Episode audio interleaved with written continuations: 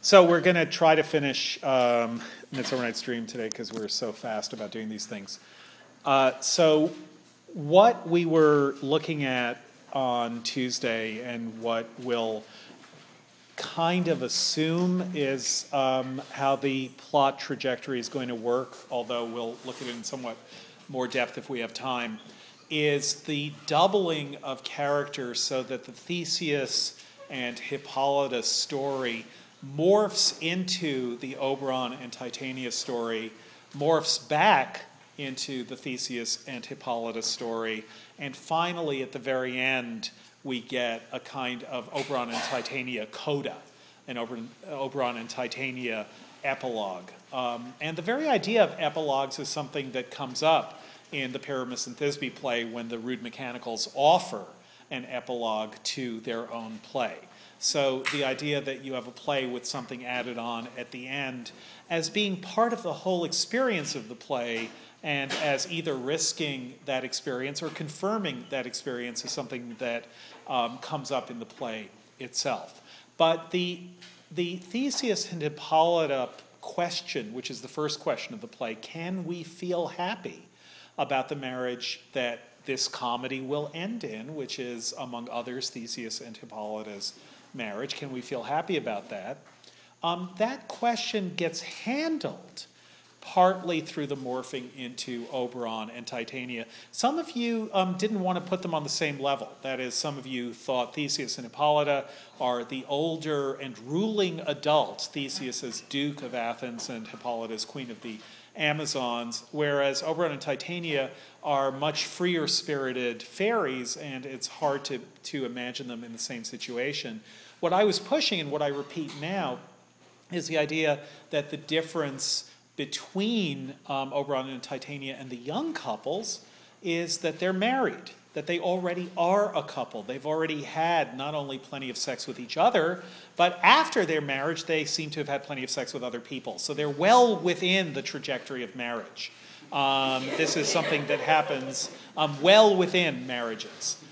Um, but the reason I repeat that now is to say that there's an interesting and really good sleight of plot hand. That is, a way that the plot is advanced if Theseus and Hippolyta are doubled with Oberon and Titania, which is that we skip a tedious moment within the exposition of what it means for people to have experience with each other, which is the moment of Theseus and Hippolyta turning into a married couple who know each other. That is, we get tension. The play starts with tension between Theseus and Hippolyta, and it's not the same kind of tension as that between Hermia and Demetrius names that I've carefully said correctly this time. Um, that is, two people who don't want to be married. Theseus and Hippolyta have, have a history with each other, and that history is one of fighting. Oberon and Titania have a history with each other, and that history is one of fighting. So we start out with Theseus and Hippolyta, but then when we morph into Oberon and Titania, they are married and they're on the outs. So there's a difference there that advances the plot, which is we have a couple that are on the outs with each other, or at least one of them is unhappy about what the other one is requiring of her. And then we morph into Oberon and Titania, and we have a couple who are on the outs with each other, who have their own followers, and those followers um, come close to coming with to blows. Fairy skip hence um, or you shouldn't come here because the queen is coming tonight.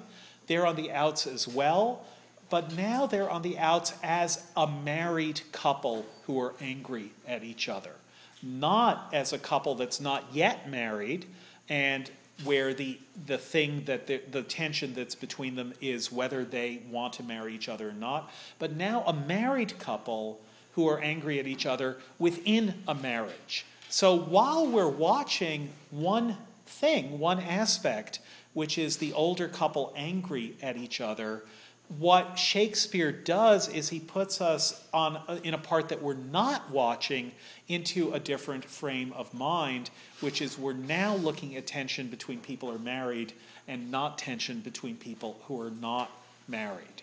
Um, there's a YouTube demonstration of um, some psychological experiment about what you notice and what you don't. I'm sure some of you have seen it, where you're asked to watch a card trick and you're watching the card trick, and what you don't notice, do people know about this? What you don't notice as you're watching the card trick, so one person does at any rate, is that the tablecloth on which the card trick is being shown changes from a checked cloth to a solid cloth, and the background behind the magician who's doing the card trick changes from, um, I don't know, a flag to a solid pattern.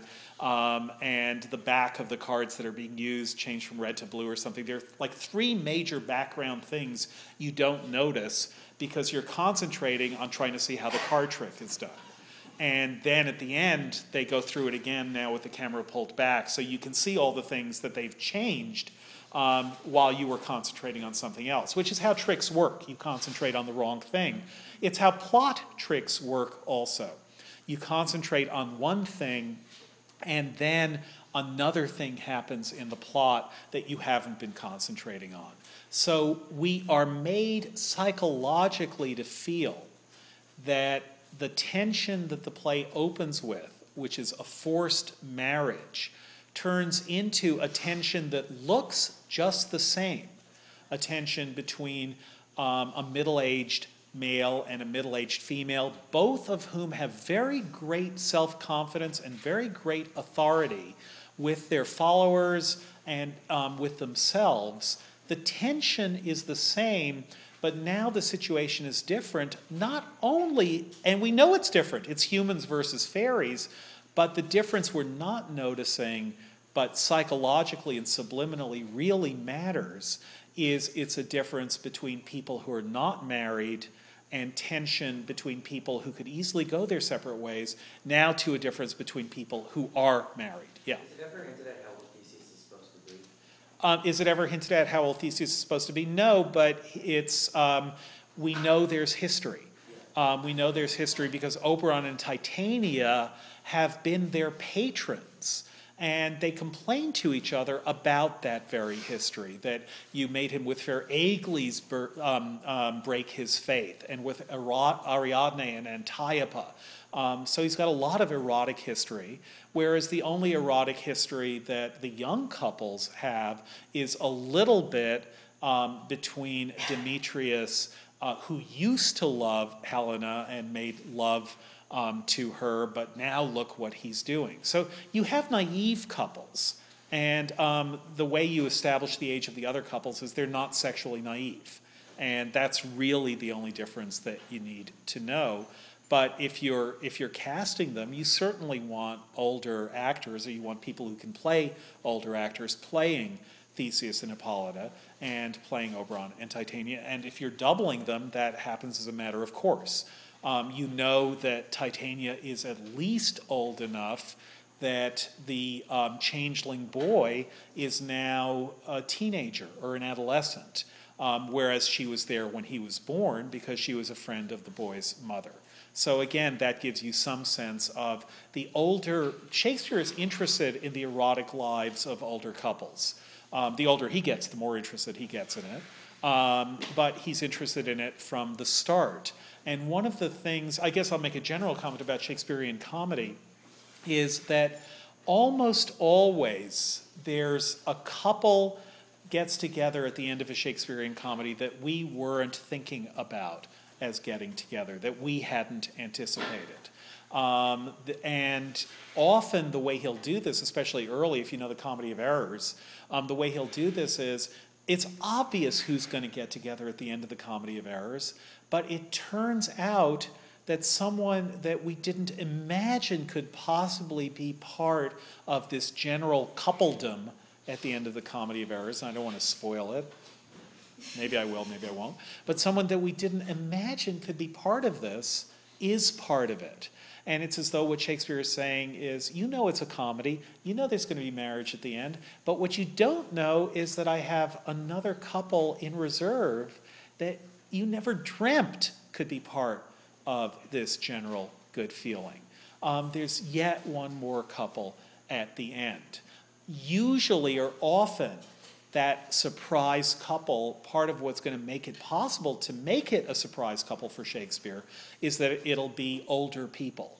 That is, that suddenly two people will be handled as having erotic lives that in a comedy we weren't thinking of as part of the erotic story that's being told. We think the erotic story is about these young people who've never had sex, and then suddenly older people who've had plenty of sex and who no longer seem interested in it, suddenly they get a happy sexual or erotic ending as well. So that's a device in early Shakespeare, is getting an older couple together as, as um, um, as as the the um, I don't know cream on top or cherry on top. I was trying to avoid those double entendres, but it's a surprise in the dessert. You get dessert, but the dessert is better than you thought it was going to be.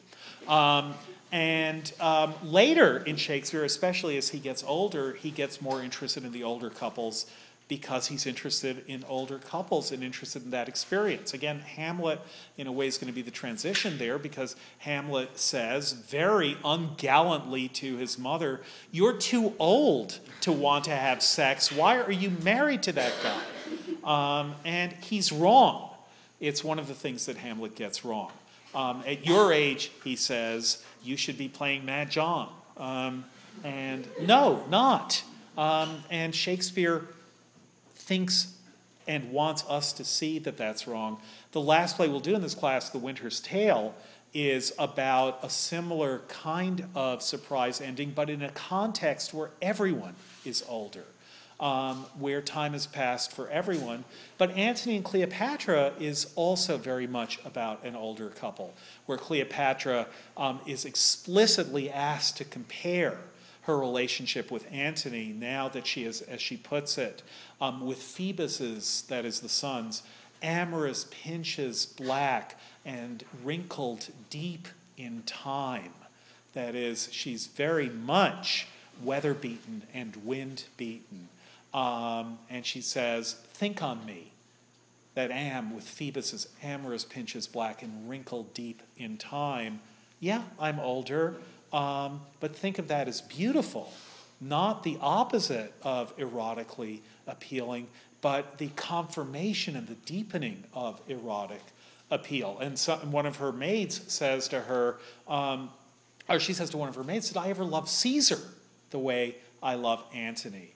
And her maids start, start making fun of her and they say, Oh, the gallant Caesar, the beautiful Caesar.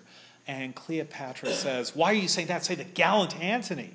And her maid says, Pardon me, madam, I sing but after you. That is, she had said all those, all those things about Caesar, and now she's, um, she's being parodied for saying the same things about Antony. And then she replies, It's true, I did, she said, during my salad days when I was green in judgment, cold in blood, to say as I said then. That is, she's saying, Yeah, it's true I said that about Caesar, but I didn't know what love was when I was a youth in my salad days. I was cold in blood to have that crush on Caesar. So the older couple and the erotic life of older couples is something that Shakespeare is interested in from the start, first as a device when he's young, but more and more as a deepening insight that he'd had practice with because he started it as a device. So Oberon and Titania, Theseus, and Hippolyta fit in that category, the older couples category. Um, let's. What we looked at last time was the way Act One, Scene One um, sets the stage for um, Theseus's doing something that we don't approve of, and um, Hippolyta cues us to that disapproval um, as we know from that line, what cheer my love, which means she's unhappy about everything she's seeing, to the beginning of Theseus's rescue by the play, which we've seen already subtly in the way he seems to be agreeing with Aegeus in Aegeus's view that he can marry Hermia where he wishes or have her executed. And he says, yes, he's right, he can have you marry where he wishes or have you executed, or you'll have to go live a barren sister all your life, chanting faint hymns to the cold, fruitless moon. So it looks like he's agreeing with Aegeus, but he's come up with a third way out. It's not nearly enough of a third way out, but it starts telling us something about his character, which is that he might be deeper than he seems at first. And I just wanted to draw your attention to that. Um, let us look at um, Act 1, uh, excuse me, Act 2, Scene 1. Um, and this is the scene where we are introduced to the third um, group in the play. So the first group we could say are the group of Athenians. Um, then we get the group of the young couples who are left on stage, or at least three of them. There's one who's in the Richard II position, kind of identified in a priggish and huffy way with the older ones. But three of the four young people are left on stage, so that's group number two. Group number one are the Athenian authorities. Group number two are the young people whom they have authority over. And then group number three are the fairies, and they also split into Oberon's fairies and Titania's fairies, and that split is indicated from the start. Enter a fairy at one door, and Robin Goodfellow, that is Puck, at another, and um, they're saying there's going to be a clash if both the King of Fairies and the Queen of Fairies come in with their train into the same place. We get some wonderful description of who they are. Puck says, I am that merry wanderer of the night. I jest to Oberon and make him smile. Um, so Puck's is to Oberon what Philostrate is to um, Theseus, that is the master of the revels. And then at around line 58, enter King of Fairies, that is Oberon at one door with his train, and Queen at another with hers. And um, Puck says, But make room, fairy, here comes Oberon. And the fairy says, And here, my mistress, would that he were gone. And now we get the meeting of them. Oberon, ill met by moonlight, proud Titania. Uh, we find out later that they meet by moonlight because um, they always follow darkness like a dream. These are nighttime fairies, not daytime fairies. They're dream world fairies, not daylight fairies. Um, Puck will say, some of you um, will, of course, recall, when he sent to get the love juice, um, he says to Oberon, I'm going to go really fast. What he actually says is, I'll put a girdle round about the earth. Do you remember? In how long? In 40 minutes. Um, so here's the interesting fact Shakespeare knew, or thought he knew, that orbital velocity around the earth would be 80 minutes. Um, in fact, it's 90 minutes, but they had miscalculated the diameter of the Earth at the time. Um, and at the time, what they believed was orbital velocity around the Earth was 80 minutes. So Shakespeare is actually, that's a little tip of the Shakespearean hat to um, the friend of his who'd figured this out. Um, that the fastest you could fly around the Earth without hitting escape velocity was 40 minutes to the Antipodes. Um, if you went faster, uh, you just go out of orbit. Um, and what, what they do is they follow darkness um, not at 80 minute um, rotations, but at 24 hour um, rotations around the earth, always following darkness like a dream. It's very poetic, isn't it? Um, so here they meet by moonlight, and Oberon and Titania have a history. Ill met by moonlight, proud Titania. What? Jealous Oberon. Fairies, she says to her followers, skip hence, I have forsworn his bed and company. So they have quite a history. Um, Oberon plays the Theseus card. Tarry, rash wanton, am not I thy lord? And Theseus replies, I mean, then Titania, God help me. Then Titania replies, Then I must be thy lady. Um, notice how good that reply is. What he means by, Am not I thy lord? Is don't I get to boss you around as a lord does a vassal? But she takes the word lord and takes it as equivalent in rank um, as the male version of lady. So Oberon is thinking lord and dependent, lord and vassal, and Titania immediately twists that to lord and lady. That is two equals. I must be thy lady. If you're my lord, I'm your lady. But I know, and she just wonderfully quickly gets to accuse him. But I know when thou hast stolen away from fairyland and in the shape of Corin, some shepherd sat all day playing on pipes of corn and versing love to amorous Phillida. In fact, what are you doing here? She says, Why art thou here? Come from the farthest steppe of India, but that forsooth the bouncing Amazon. Your buskinned mistress and your warrior love to Theseus must be wedded, and you come to give their bed joy and prosperity. So you claim to be my Lord and my faithful husband, but I know what you spend all your time doing, which is chasing um, skirts or chasing togas or whatever you would chase at the time. Um, in fact, what are you doing here except that that bouncing Amazon is here to marry Theseus? And Oberon turns the accusation right back at her. How canst thou thus, for shame, Titania, glance at my credit with Hippolyta? Yeah, Hippolyta likes me, but how can, this just happens to be the case, we're good friends.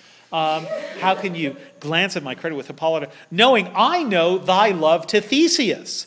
Didst not thou lead him through the glimmering night from Perigouna, whom he ravished, and make him with fair Aegles break his faith with Ariadne and Antiopa? So look at everything you've done because you've got the hots for Theseus, and you're talking about my nice little friendship with that woman, Hippolyta. Um, and um, she then re- responds these are the forgeries of jealousy. Um, it's not true. You're simply jealous. There's something I want to point out here, though, that's really interesting, I think, or two things that I want to point out here that are both really interesting.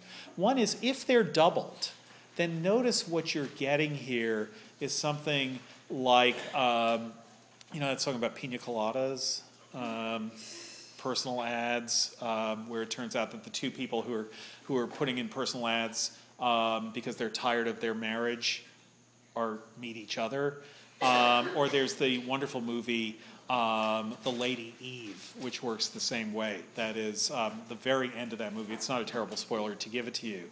Um, the very end of that movie is um, Henry Fonda believes that he's um, married someone else. Barbara Stanwyck gets really, really angry at him, um, and Henry Fonda, um, and she comes back in disguise, and Henry Fonda marries the disguised Barbara Stanwyck, and then he meets the original um, Barbara Stanwyck back in her original character after he and the disguised Barbara Stanwyck have um, split, but they're still married. And she brings him into her stateroom and he says, I can't go in. She, he says, I'm married. And she looks at him and says, So am I, dear, so am I, and brings him in. And then you realize, yeah, they are married. Um, they're married to each other, only he doesn't know that. He thinks he's married to someone else. Um, same thing is going on here if you think of Theseus and Hippolyta being doubled by Oberon and Titania. That is what Titania says to Oberon is you're here for Hippolyta. But if she is Hippolyta, that's in a way okay. Suddenly, that complicated um, situation resolves into a simple one. It's not four people, it's two. And if he's Theseus, then her love for Theseus also turns out to be a love for him. Um, what looks like a complicated crisscross of partner swapping and anger and jealousy about that partner swapping turns out no, but it's not four people. It looked like four, but it's really two. So the happy ending and the jealousy, the jealousy is just a complicated version of its own solution. The jealousy is a complicated version of a happy ending. Um, the other thing, though, to notice if you take the jealousy seriously here is the strangeness of the accusation, which is that what Titania says is, I know why you're here. You're here because your girlfriend, um, Hippolyta, is here, and you're here to arrange her happy marriage to Theseus. That is, you're here not out of jealousy that Theseus is taking your place, in her life and in her bed. You're here to arrange a happy sexual and erotic outcome with Theseus. You're on her side, but being on her side doesn't mean that you're jealous of her relation to another man. It means you are the patron of her relation to another man. The way you show her love is to arrange her wedding to another man. And he turns that accusation back on her. No, I know you're here for Theseus. How do I know that? Because the way you show your love for Theseus is by arranging sexual relationships for him with other women. Um, it's not what you would expect. You're here to have sex with, um, with Hippolyta. Ha! You, how dare you say that when I know you're here to have sex with Theseus? No, it's you're here to watch Hippolyta marry Theseus happily. You're here to watch Theseus marry Hippolyta happily. That's what you do. That puts them in the same relationship to the couples that they have come to bless, which is what they do at the very end, as we are to characters on stage. Yeah. What does that say about Aegeus and Hermia? A lot. Um, which is that there's something really incestuously creepy. What it says about Aegeus and Hermia is there's something incestuously creepy, which Lysander picks up on when he says, You have her father's love, Demetrius. Do you marry him? Um, so, wanting to decide who is going to marry whom is um, creepy because it's incestuous. It's like getting into bed with them. There is a character um, in Troilus and Cressida um, named Pandarus, whence our name Pander, um, who precisely works on that sort of thing. Wanting to force someone to marry against their will because you will get your jollies um, if they marry the person that you like, that becomes incestuous and creepy wanting to see someone marry the person they want to marry and taking a kind of erotic pleasure out of that, that's theater. That's what we do when we go to movies or plays. When we want to see a couple happily married, it's usually that we really like one of them, depending to some extent, probably, as Shakespeare is at least suggesting here, on our own sexual orientation and our own gender. We really like one of them, but the way we like that one is not to think, oh my God, I don't want Ingrid Bergman going off with Cary Grant. I want her for myself. Um, that's the really creepy Aegeus way of looking at a movie. Um, the standard and wonderful and generous way that we have of looking at movies is to say, Cary Grant, he's so wonderful. Why should Ingrid Bergman say no to him? I really hope she'll change her mind because Cary Grant, God, I love him. So there's a kind of non jealous relationship that we have to the erotic lives of characters we care about, which is wonderful, which makes theater possible. At least it makes comedy possible um, and which Shakespeare is fascinated by. In play after play after play, he's fascinated by this fact, um, and which contrasts precisely with the Aegeus view that it's not about making the person happy with her choice, it's about making the person marry the person you want her to marry, which is the creepy father view in Shakespeare which you get in Aegeus, in Othello, you get in Brabantio, Desdemona's father.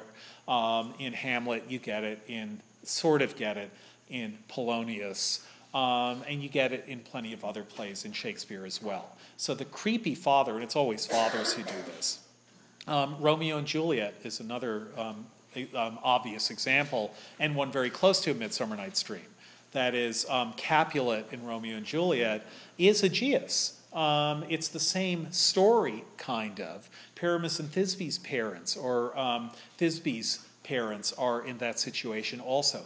Forcing a marriage against inclination is letting your own erotic desires trump the more generous way that we root for people to marry the people they fall in love with when we go to movies or to plays. But Shakespeare makes that clear here through the strange fairyland reversal, um, where even rooting for someone can seem like the wrong thing. And people have, I think everyone has had this experience in movies also, which is if you go on a date, out on a date with someone um, when you're very young, you may feel embarrassed about a moment when you like the character in the movie better than the character you're on the date with. Um, or you may worry that that person will think that you like the character in the movie better than them, and so you have to kind of pretend that you're not really liking that character that much. You know, it's kind of nice, and yeah, this all this all um, um, blends in with a certain kind of politeness that you'll also have on a date, which is you start talking about how much you like the character that you imagine the person you're with would have really liked in the movie, rather than how desperately in love you are with Cary Grant. You say, "Well, Ingrid Bergman, she was really good in this, wasn't she?" Um, so that kind of post-movie conversation that you might have when you're nervous is another way of confirming um, the thing that Shakespeare is interested in at this very moment, which is the actual anxiety comes out completely here, which is you're here because you like Hippolyta and you want to see her having good sex with Theseus. How can you say that to me? You're here because you like Theseus and you want to see him having good sex with Hippolyta. Um, Shakespeare pushes that as far as it goes, but he's pushing a very normal situation that he's very interested in. Um, let's go a little further in this scene when Oberon says, Why should, this is at line 119, why should Titania cross her Oberon? I do but beg a little changeling boy to be my henchman. I'm not asking for much. And Titania has her great response set your heart at rest. Um, I think for me, this is the most beautiful um, moment in the whole play. Set your heart at rest. The fairy land buys not the child of me. Um, you could give me the entirety of your kingdom, I would not give up this child. The fairy land buys not this child of me, buys not the child of me. His mother was a votress of my order now we know that his father was a friend of Oberon, so again the couples are dividing up. Um, as Theseus and, and um, Oberon and Titania and um, Hippolyta divide up into couples, now the fairy, the changeling boy's mother and father also divide up um, with Oberon and Titania. His, his mother was a votress of my order, and in the spiced Indian air by night, full often hath she gossiped by my side, and sat with me on Neptune's yellow sands, marking the embarked traders on the flood, when we have laughed, to see the sails conceive and grow big bellied with a wanton wind. So notice what the, the metaphor here is that they watch the boats, they watch the ships on um, in the bay on the water, and they watch how the sails billow out like pregnant bellies when the wind blows into them. So the wanton wind impregnates the sails, and the sails uh, become big bellied, which she, with pretty and with swimming gait, following, her womb then rich with my young squire, would imitate and sail upon the land to fetch me trifles and return again as from a voyage rich with merchandise. So we get a beautiful reversal here where they watch metaphorically present pregnant sails, which she who is really pregnant imitates. So she, a pregnant woman, um, moves on the sand like a pregnant ship and imitates the ships that look like pregnant women. So the pregnant woman imitates the ships that look like pregnant women, and she she runs errands and fetches trifles for Titania. And then this sudden engulfing but, but she, being mortal, of that boy did die. So it's almost as though it was inevitable. She, being mortal, of that boy did die. She died in childbirth. She, being mortal, of that boy did die. And for her sake do I rear up her boy. Not the boy, but her boy.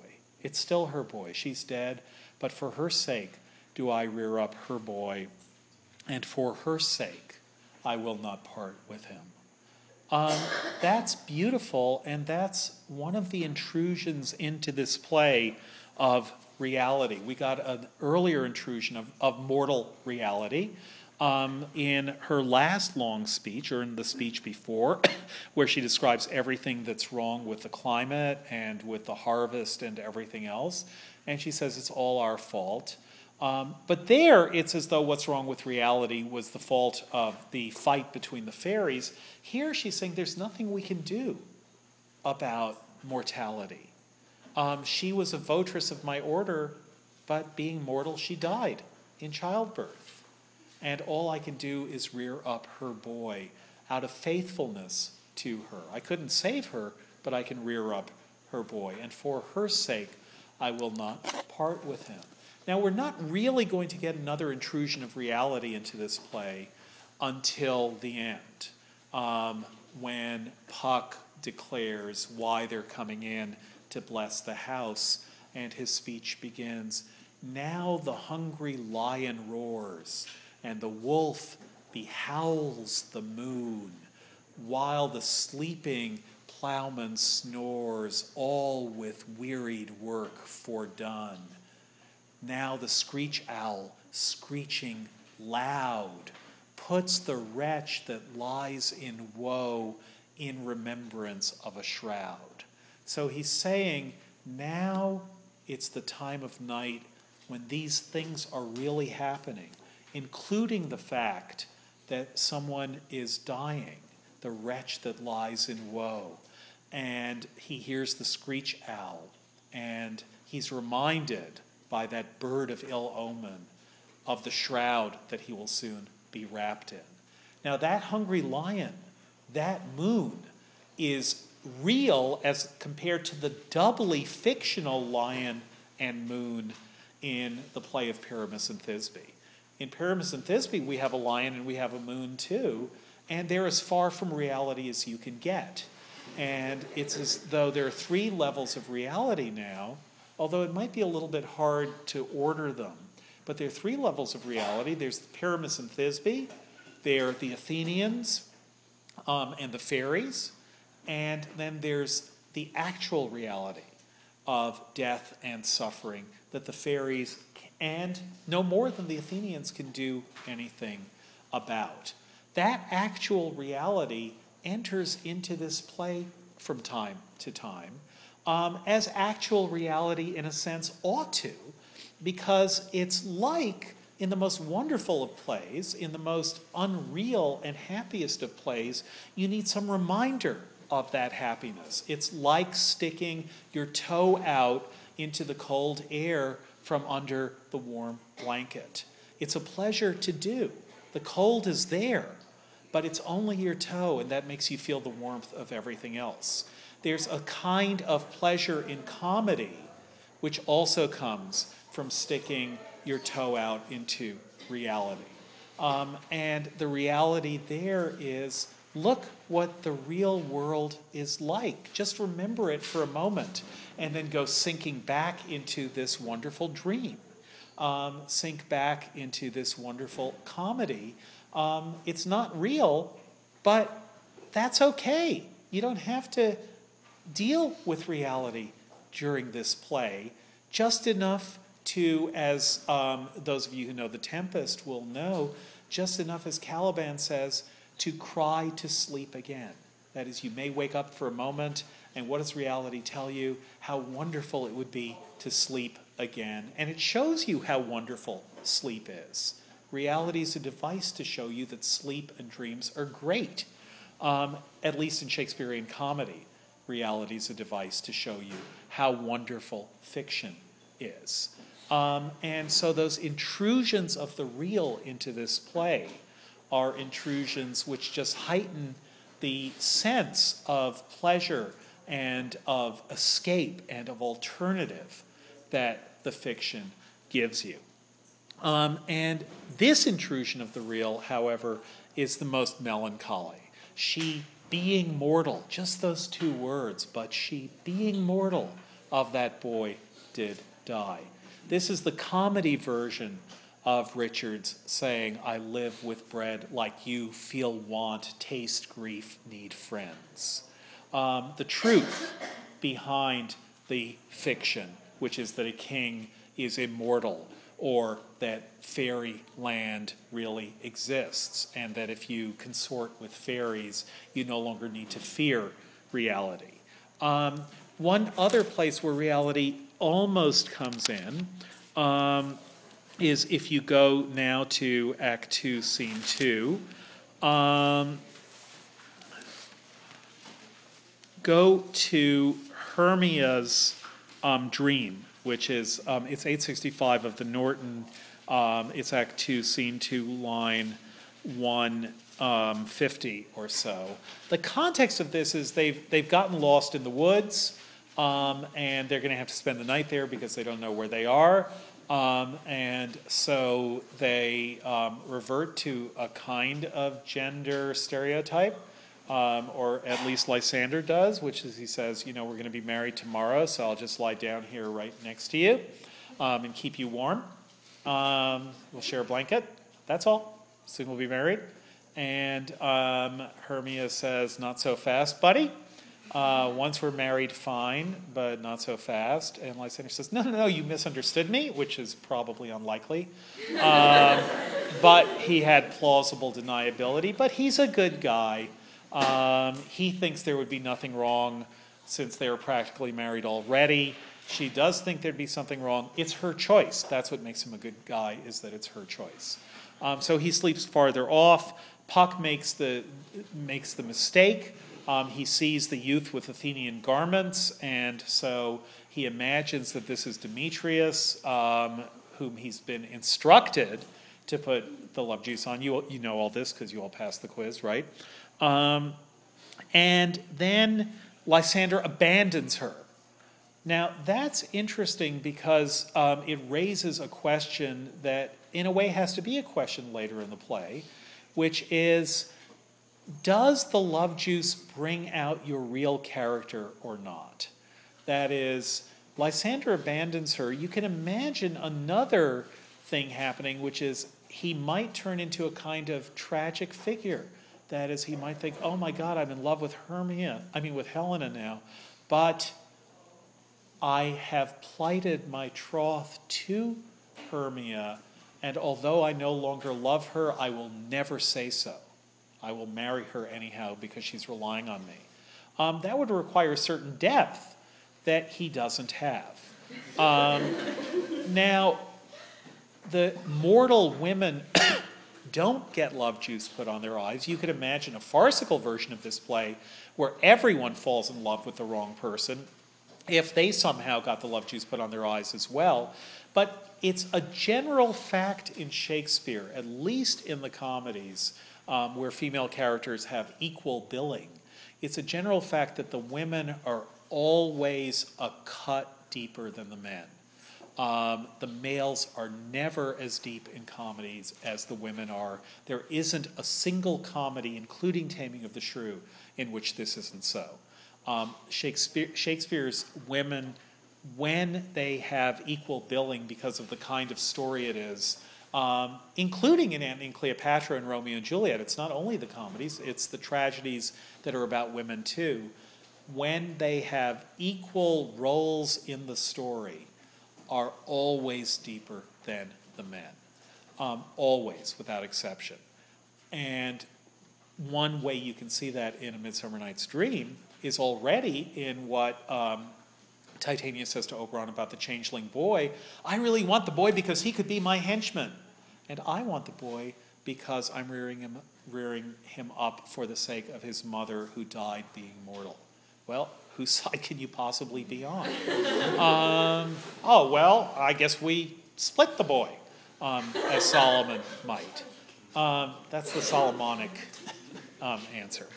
Um, so, no, Shakespeare is not going to have the mortal women make, make fools of themselves. Yeah, he does kind of have Titania make a fool of herself, except she doesn't. Except even when she's in love with Bottom, one of the great things about the play is the dignity that she has, even in that utterly absurd situation. of being in love with Bottom, um, she says, Look, I love him. It's, it's strange. Um, and then she says, Tie up my love's tongue, bring him silently. That is, she knows, she doesn't think, Oh, everyone is going to be in love with Bottom too. He's so amazing. What she thinks is, You know, it's bizarre. I love him, but what do you expect from a male? This is about the best you can get. Um, and I do love him. Um, and that's, that's how to play her. That's, that's her attitude towards him. So even so, she resists the humiliation that the young lovers can't resist by having love juice put on their eyes. Because she resists it, because the young lovers can't resist it, Shakespeare just doesn't have love juice put on their eyes at all. Um, but instead, you have Hermia now waking up from her dream or her dream within the dream. And she wakes up, Help me, Lysander, help me. Do thy best to pluck this crawling serpent from my breast. And then she shakes herself awake a bit. Ay me, for pity, what a dream was here. Lysander, look how I do quake with fear. Methought a serpent ate my heart away, and you sat smiling at his cruel prey. Now, that's an interesting dream that she has. And um, to cut to the chase, what it is is it's an anxiety dream, but the anxiety is about sex. That is, um, he's wanted to sleep with her. He says literally sleep with her. When I say I want to sleep with you, I really mean sleep. Um, and um, what she is dreaming is of a phallic serpent who is after her. And not only that, but Lysander loves watching this phallic serpent go after her. Um, and it, you don't have to be a Freudian to see what her anxiety is about. That is, that his love for her is hormonal, it's sexual desire. And for women, that's a real issue because what men risk having sex is the pox, um, but not if they're having sex with virgins, presumably. At least that's what they believe. What women risk having sex is dying because you have sex and you get pregnant. And if you get pregnant on your first pregnancy, there is something like they, this is actually a downward revised estimate. The estimate used to be higher, and Shakespeare probably thought it was um, had a higher number in mind. But the downward revised estimate for um, um, uh, death in childbirth or right after childbirth in um, what's called puerperal um, fever is was 20%. Um, so any woman who is pregnant with her first child um, was facing a one in five chance and kind of more or less knew that a one in five um, one in five chance that she would die within the next let's say eight months at most seven months because that's when you would know you were pregnant. Um, the indian votress um, who is imitating the pregnant sails um, she's showing and she's showing substantially. So that scene that um, Titania is remembering when she would um, imitate the embarked traders on the flood. That's a scene where she's six months pregnant, anyhow. Um, that means that that scene that she remembers with such joy is three months before her death. Her womb then rich with my young squire. Um, she's within three months of her death. Um, that's another intrusion of reality. And here, that sexual intrusion of reality comes up in Hermia's anxiety dream. And you sat smiling at his cruel prey. And then what happens? Well, Lysander has betrayed her, not the way she thought, but it's still an erotic be- betrayal, a hormonal betrayal. The love juice acts like a kind of hormone. He sees Helena, and off he goes, abandoning her, possibly to her death.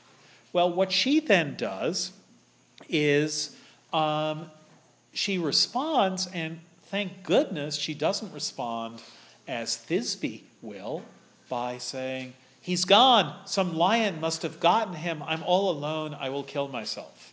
Um, what she does instead is to show spunk and to um, look for him.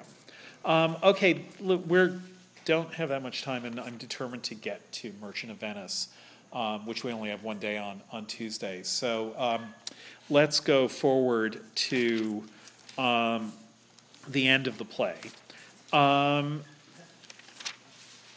the play is all delightful, but let me just uh, say a little bit about um, the return of Theseus and Hippolyta at the beginning of Act Five. Yeah. Can I ask, because I was confused, like, Bottom's head, did it actually change into a donkey, or, or was it just the mask the whole time? Because they said it was a few things being said that, I don't know, for it to be real or not. I don't know. Well, no, he's yeah he. It's not a mask he's wearing. What happens is he goes off stage, or there's some trickery, and he puts on uh, uh, the mask of an ass. Um, and um, then everyone says, "Bless me, bottom thou art translated." Um, then then he takes it off, and he thinks it's been a dream, um, bottom's dream, because it has no bottom. But no one is actually. What happens the next day is there's a kind of general um, um, amnesia about quite what happened. And one of the things that Shakespeare is thinking of and interested in is how, how we have very vivid dreams that we then don't remember. Um, and he's saying, well, what if I put that in a play? Um, that has made it possible. It's, you know, this is where Men in Black comes from. Um, make it possible for people to have these very, very vivid experiences and then wipe their memories as dreams do. Um, so Hermia wakes up from a dream. Um, Bottom wakes up from his dream and he says, Oh, I had this dream. Me thought I was. Me thought, ah, I can't even say um, what it was. Um, I defy anyone to understand my dream. Um, then the lovers are all confused when they wake up. Um, and so, was this really a dream that we were watching?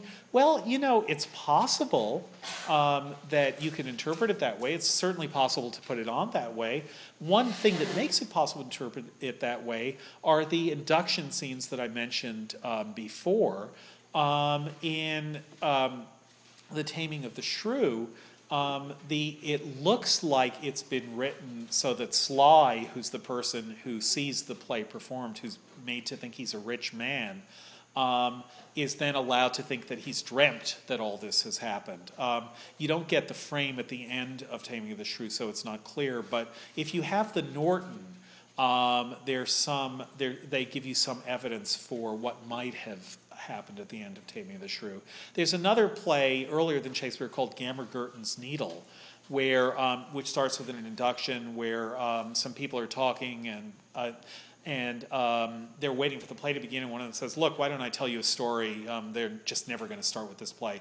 And she starts telling a story, and then as she's telling the story, the story starts being acted out on stage. And that's a place where someone is actually an audience member seems to be narrating a story to another audience member, but the play then becomes the um, almost cinema-like flashback voiceover performance of the narrated story. So, sure, you could have a dream that we see in Shakespeare too. Why not?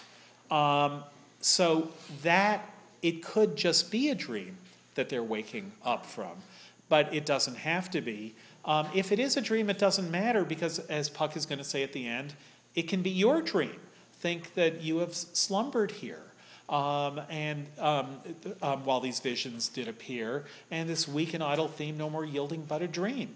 So if you didn't like it, if, if we shadows have offended, sure, treat it as a dream. Forget about it. Forget about it. Um, I don't know if you knew that was from Shakespeare. But if you liked it, then clap for it. Um, treat it any way that you want. But at any rate, the fairies disappear. Theseus and Hippolyta come back in their Athenian clothes. This happens um, between the end of um, Act 4, Scene 1 and Act 5, Scene 1. That is, there's plenty of time for them to change, and they do change. Um, what we can tell is that the way they change is they put on Athenian clothes over their fairy clothes um, because they're going to do a quick change at the end of um, Act 5 in order to appear again to bless the house. Um, now Hippolyta speaks the second time. And notice how different she is. Tis strange, my Theseus, that these lovers speak of. So look at that. Isn't that strange? Tis strange, my Theseus, that these lovers speak of. Um, and um, I'm sorry, I, I skipped um, Hippolyta's earlier description of um, hunting with Hercules. Um, but that's a place I guess that's that's an important moment um, because it puts it. It reminds us that she's a mythological character, um, that she's been with Hercules, and that puts her a little bit closer to Titania than she was at the beginning of the play. It's as though we get Hippolyta as someone who'd gone hunting with Hercules. Now we get Hippolyta again um, as someone back to Theseus, but we're reminded of them as mythological characters. Um, Theseus says more strange than true. Um, and then he has his um, famous speech about the lunatic, the lover, and the poet. And then we get Aegeus coming in saying they, the mechanicals want to put on this play. And I think that's kind of an important moment because the way Theseus responds to the play is what finally should win our hearts and win Hippolyta's heart. Theseus has now agreed to the proper sorting out of the young lovers, so that's a huge further step in his favor. Um, and then Hippolyta, we're now at line 88, Hippolyta doesn't want to see this play um, because she thinks it's just going to be, um, they're going to be making fun of the mechanicals, and she says that's not a nice thing to do. Um, and so, um, what she says is, at line 85 is I love not to see wretchedness or charged and duty in his service perishing. That is, they're trying, and you're just going to turn them into an object of fun. Theseus, why, gentle sweet, you shall see no such thing. So he's saying, You got me wrong. You got wrong what my views are. Hippolyta, he says they can do nothing of this kind. And then Theseus's great answer the kinder we to give them thanks for nothing.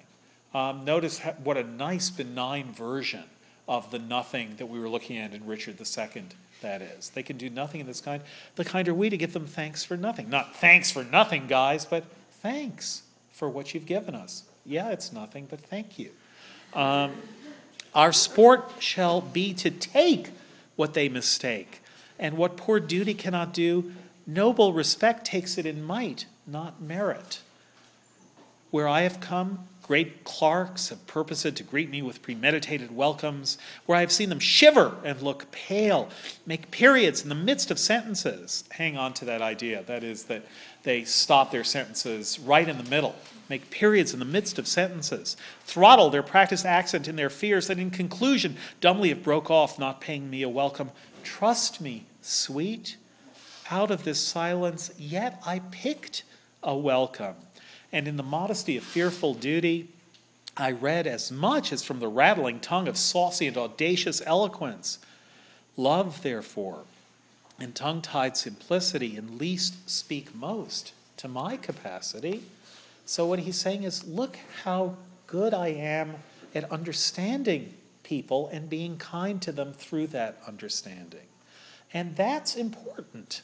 That's um, a moment where we really get a lot closer to converting to Theseus.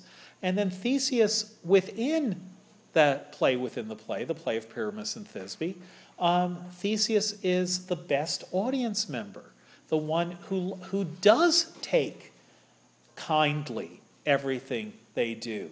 Um, the young men, and to some extent the young women, do make fun of the mechanicals, but Theseus doesn't. He's really good to them. He's exactly what you want.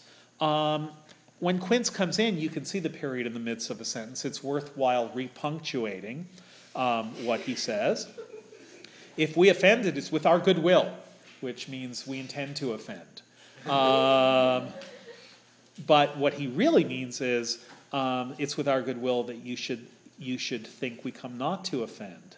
Um, but so if we offend, it is with our goodwill that you should think. We come not to offend, but with goodwill. Um, that is, we really mean to offend. Um, whereas what he's trying to say is, we come not to offend, but we come with goodwill, but with goodwill to show our simple skill. That is the true beginning of our end, but it comes out as to show our simple skill, that is the true beginning of our end. We want to show how bad we are. Consider then, we come but in despite. Um, no, what he meant to say is um, the, tr- the, that, the true beginning of our end. Consider then, we come, here we are, but in despite we do not come. Um, that's what he meant to say, but he's kind of pushing the line endings and the rhymes too much. So he's reading the way you were taught not to read in third grade, which is ending at the lines. Consider then, we come but in despite. We do not come as minding to content you. Um, what he meant to say is, we come, but in despite we do not come, as minding to content you our true intent is. But no, as we do not come as minding to, to content you, our true intent is. All for your delight, we are not here. Whereas what he meant was, our true intent is all for your delight. All for your delight, we are not here. That you should here repent you, the actors are at hand. Whereas what he meant was, we are not here that you should here repent you. Um, so he totally blows it, but Theseus totally gets it. Um, he says the opposite of what he means by mispunctuating. Um, this is, uh, by the way, something Juliet does intentionally. She's, um, she does the same sort of thing that Theseus is doing here in Romeo and Juliet. Um, here, um, Theseus understands the mispunctuation and corrects it properly. Then we get a lot of gaudiness in the "I kiss your stones" and all that in the um, um, in the Pyramus and Thisbe play. But I want to get back to the end of the play um, and look at um, what happens with Robin's entry. Um, so, Thes- so all the couples go off to bed. Um, they exit on page 80, 893, Act 5, Scene 1, line 358, exeunt. And then we get Act 5, Scene 2. Enter Puck. Um, and he has this speech, and while he's speaking this speech, um, Theseus and Hippolyta are re costuming as Oberon and Titania. Um, that's something we know um, because we should recognize them. Shakespeare's actors were known to his audience. Um, just so you know, the company was um, it was a repertory company, and um, it wasn't the case that you went to see this play and they got a bunch of people together for this play who would never act together again. It was always the same people acting together. There's a joke about this in Hamlet where Polonius, who was the same actor who had played Julius Caesar, is talking to Hamlet, who's the same actor who had played Cassius. Um, um, excuse me, who played Brutus. And Polonius said, Well, you know, I once played Julius Caesar. Brutus killed me. He stabbed me in the Capitol. And Hamlet says to him, "'Twas a brute part of him to stab so capital a calf as thou art." Um, so Brutus was played by Richard Burbage. Burbage now plays Hamlet. Guess what happens um, an act later? He stabs him again. Um, and you're supposed to see that. You in Shakespeare's day are supposed to see um, that. Oh my God! It's the same thing happening again. Yikes! Um, if you see the movie The Freshman, where um, where Marlon Brando plays a mafia don who the last thing you're allowed to say to him is he looks just like the guy in The Godfather. It just drives him crazy. Um, and it's because he's played by Marlon Brando. It's a similar kind of joke. Um, so now enter Puck, and here's this dose of reality. Now the hungry lion roars, and the wolf behowls the moon, whilst the heavy plowman snores, all with weary tasks for done. Now the wasted brands do glow, whilst the screech, which should remind you Sonnet 73, whilst the screech owl, screeching loud, puts the wretch that lies in woe in remembrance of a shroud. Now it is the time of night that the graves all gaping wide, everyone lets forth his sprite in the churchway paths to glide. And notice that we get from real misery to a kind of parody misery, ghosts and demons, oh my um, which allows us now to, to get back into the fairy land of the play. Um, and we fairies that do run by the triple Hecate's team from the presence of the sun following darkness like a dream now are frolic. Not a mouse shall disturb this hallowed house. I am sent with broom before to sweep the dust behind the door. And here come the king and queen of the fairies with all their train and they bless the house. Through the house give glimmering light by the dread, dead and drowsy fire. Every elf and fairy sprite hop as light as bird from briar, and this ditty after me sing and dance it trippingly. And they sing their songs, and notice that Oberon and Titania get back together as an audience agreeing that they're happy about Theseus and Hippolyta. The very thing that was the object of their scorn and jealousy.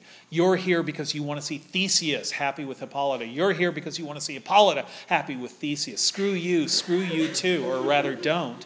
Um, now becomes the proper audience, which is that that's a great story and it's ending happily and we share in the warmth of their love for each other by being happy together about their happiness together which is why there are date movies to begin with to be happy with your date about the happiness of what's happened on screen.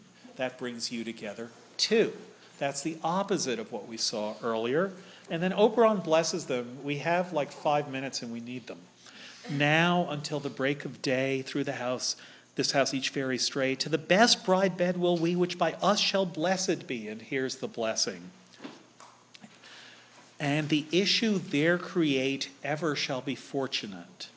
So shall all the couples three ever true and loving be. So everything that happens all the children conceived tonight will will always be fortunate and that's lovely and that's wonderful and that's not true. Because if you know the story of Theseus and Hippolyta, what you will know is that Theseus and Hippolyta had sex and they had a child. But Hippolyta, being mortal, of that boy did die. So, nine months from tonight, Hippolyta will die in childbirth. Um, Theseus, in his great grief, will call the child after the name of his dead mother. He will call the child Hippolytus. Hippolytus is the subject of various tragedies, both by Euripides and by Racine. Why? Because he grows up and he is a very beautiful and um, charismatic and heroic boy. Theseus, in the meantime, remarries. And he remarries a woman named Phaedra. And um, Phaedra, now Theseus really is getting a little long in the tooth. And Phaedra falls in love with her stepson, Hippolytus, and says to him, This is as reversed as you can get from Titania's relation to the changeling boy, but she says to her stepson, I'm in love with you. And he says, I'm sorry. And she gets very angry. And she says to Theseus, Your son tried to force me to have sex. And Theseus, who has a lot of credit with the gods, get the gods to kill his son um, through a couple of serpents who come in from the sea. Um, and so Hippolytus is killed, and then Phaedra says, Oh my goodness, what have I done? And it becomes her tragedy. Um, she feels terrible guilt over it. But there is a future, and it's not a good one, to what happens at the end of A Midsummer Night's Dream. Now, I don't mean to say that means, oh my God, this is really a tragedy masquerading as a comedy. I think it's another intrusion of reality, and I think essentially what Shakespeare is saying is look, of course, no one lives happily ever after when they get married. They don't. But nevertheless, the end of a comedy, the moment of pure hope at the end of a comedy, at the beginning of a marriage, that moment is one you're entitled to regard as happy. And you're entitled to regard it by being there at that ending now. Whatever the future holds is in the future. Be here at the present. And I think that's what Puck's epilogue means also but it's now is the end, and it's ending where it should be, and it may be cold outside, but enjoy this moment. Enjoy your weekend too.